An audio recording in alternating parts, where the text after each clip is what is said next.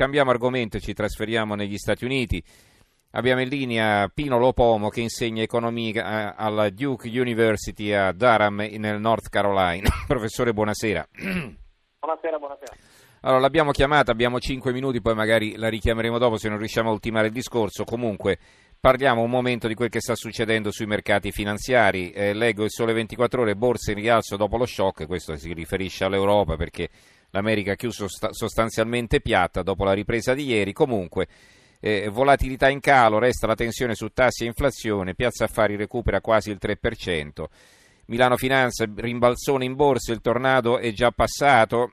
punto interrogativo. Ecco, io parto da questo punto interrogativo, professore, le chiedo che cosa è successo, perché venivamo da un'annata record, insomma, mai come nell'ultimo anno c'era stato un così forte avanzamento della borsa americana. Sì, allora, eh, i prezzi salgono, la gente compra, c'è euforia, Uh, e poi a un certo punto ci sono dei cali, la gente si innervosisce, c'è un po' quello che qua certe volte si descrive come herd behavior. Insomma, quelli che, che comprano, la maggior parte di quelli che comprano e investono in borsa lo fanno per scommettere, vogliono comprare basso e vendere a prezzi più alti. E se c'è un minimo di sospetto che i prezzi scendono, tutti vendono e i prezzi di fatto scendono. Quindi diciamo, la, la, il motivo originale per investire è eh, che le imprese in cui si investe alla fine faranno i profitti e questi profitti diventeranno dividendi e quindi eh, i soldi vengono prodotti in quel modo. Però la maggior parte della gente che compra compra per, per speculare e questo rende il mercato molto nervoso e molto volatile. Quindi non è una cosa sorprendente che ogni tanto ci sia un'onda di panico ci corre voce anche ultimamente che eh, queste cose sono accelerate dal fatto che adesso la maggior parte del trading è fatta automaticamente da algoritmi che reagiscono in frazioni di secondi. Quindi se uno programma una serie di algoritmi eh, per cui se il prezzo cade di un certo tot in, percent- in termini percentuali bisogna vendere, vendono tutti e il prezzo si abbassa ancora di più. Quindi c'è il sospetto che queste oscillazioni siano accentuate da questi meccanismi super rapidi che mhm. reagiscono mm-hmm. Ecco, poi teniamo diciamo. presente, magari per i non addetti ai lavori, magari uno pensa, dice, sai, le azioni sono basse, le compro, salgono, quando ho guadagnato rivendo, ma non funziona soltanto così perché si può vendere allo scoperto, sì. si può... Sì, tutti eh. vorrebbero fare questa cosa, la verità è che per definizione il prezzo deve essere non prevedibile, perché se fosse chiaro a tutti che il prezzo sta per salire, comprano tutti e sale di corsa, no? certo, certo. Quindi, eh, eh, quindi, è la stessa cosa per scendere. Quindi di fatto insomma, ogni tanto queste cose succedono tutti cercano di, di, di, di, ispirare calma e dire vabbè stiamo tranquilli, non succede niente, no, perché anche, c'è anche un elemento di coordinamento in tutte queste cose. Se tutti investiamo, abbiamo fiducia che, che le azioni continuano a salire, teniamo i soldi lì, siamo contenti. Se a un certo punto ci instaura il panico, il panico è contagioso, crolla tutto un'altra volta, no? Però insomma il recupero non è stato completo, quindi qualcosa si è perso. Allora la vera domanda che è difficile da alla quale è difficile rispondere è i valori fondamentali delle imprese in cui si sta eh, investendo sono di fatto tali da giustificare questi prezzi elevati oppure siamo di fronte a un'altra bolla, come la chiamano gli economisti? Per cui l'idea è che io compro perché c'è sempre uno che se la compra a un prezzo più alto, questa, mm-hmm. questa catena, no? The Greater Full Theory, c'è questa catena per cui insomma, a me interessa fare soldi, quindi se c'è uno che mi compra a 1000 e il prezzo è 900 io compro e poi li vendo a 1000 eh, ed esco. No? Certo.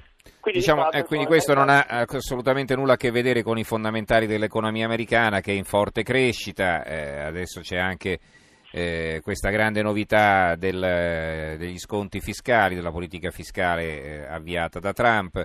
Eh, insomma, il dollaro che è particolarmente debole favorisce le esportazioni, quindi diciamo... Sì, sì, eh. sì. Diciamo, questi sono tutti indicatori che portano a congetturare il fatto che l'economia sia in crescita, che sia veramente in crescita non lo sa nessuno. No, sono tutte, è un po' come il, il, dottore che prende la temperatura e cerca di capire se sono sano o no, fa un po' di test. No? Mm-hmm. Questi indicatori sono riassicurano, i prezzi stanno salendo, fino a quando salgono la gente compra. La cosa rassicurante che si dice spesso in questi casi è se uno prende ogni intervallo di 10 anni sì. eh, fa l'esperimento di io compro dicembre 28 10 anni fa, rivendo dicembre 28 dell'anno scorso, ho fatto soldi al 90%. E, e se uno prende un arco di 11 anni, con, con probabilità 1, uno non perde mai soldi. Quindi alla fine tutti dicono è, diciamo, è rischioso cercare di comprare basso e vendere alto, cercare di capire quando i prezzi alti. Se uno però è tranquillo ha un... Se non fa il cassettista, come si dice, un orizzonte più lungo. Esatto, mm. esatto. e allora piano piano i soldi andranno su, le azioni andranno su. questo è il, è il concetto. Ecco, invece quel che si era detto che praticamente si temeva una ripresa dell'inflazione alla quale sarebbe seguito un rialzo dei tassi, che significava che le imprese che si dovevano approvvigionare di denaro l'avrebbero dovuto pagare più caro, eccetera, e quindi questa sarebbe stata la reazione alla borsa, a parte che, insomma, se fossero questi davvero i timori, non è che il giorno dopo i timori sono passati, no? Quindi mi sembrerebbe no, anche un po' strano. Mi sembra difficile che, questa cosa, l'inflazione se sale, sale piano piano, la, la, la, Fed controlla le cose per bene, abbiamo avuto tassi di interesse bassissimi nel lunghissimo periodo, mm-hmm. non mi pare ci siano segni per cui i prezzi mh, mm, salgono, tutti dicono se devi farti il mutuo fatelo adesso perché magari la settimana prossima i tassi di interesse salgono di un punto, però questa cosa io la sento dire da 7-8 anni. Mm-hmm. E quindi chi lo sa, insomma, sono cose che si dicono, perché poi parlare è facile, no? Poi, non è che uno dice eh, scommetti i tuoi soldi su quello che succede, quindi c'è parecchio, parecchio rumore, parecchie voci. Io, a me, io non ci credo, insomma che, che, i tassi saliranno nel brevissimo periodo. Perfetto, ringraziamo allora Pino Lopomo che insegna economia alla Duke University nella North Carolina. Grazie professor Lopomo per essere stato con noi, buonanotte. Grazie, alla prossima. Salve. Allora, eh, diamo la linea al giornale radio che sarà condotto da Monica, eh, sì, chiedo scusa, da Giulia De Cataldo e allora eh, ci risentiamo dopo il giornale radio e dopo l'Onda Verde per eh, presentare il nuovo numero di Panorama e poi collegarci, come detto, col Messico. A tra poco.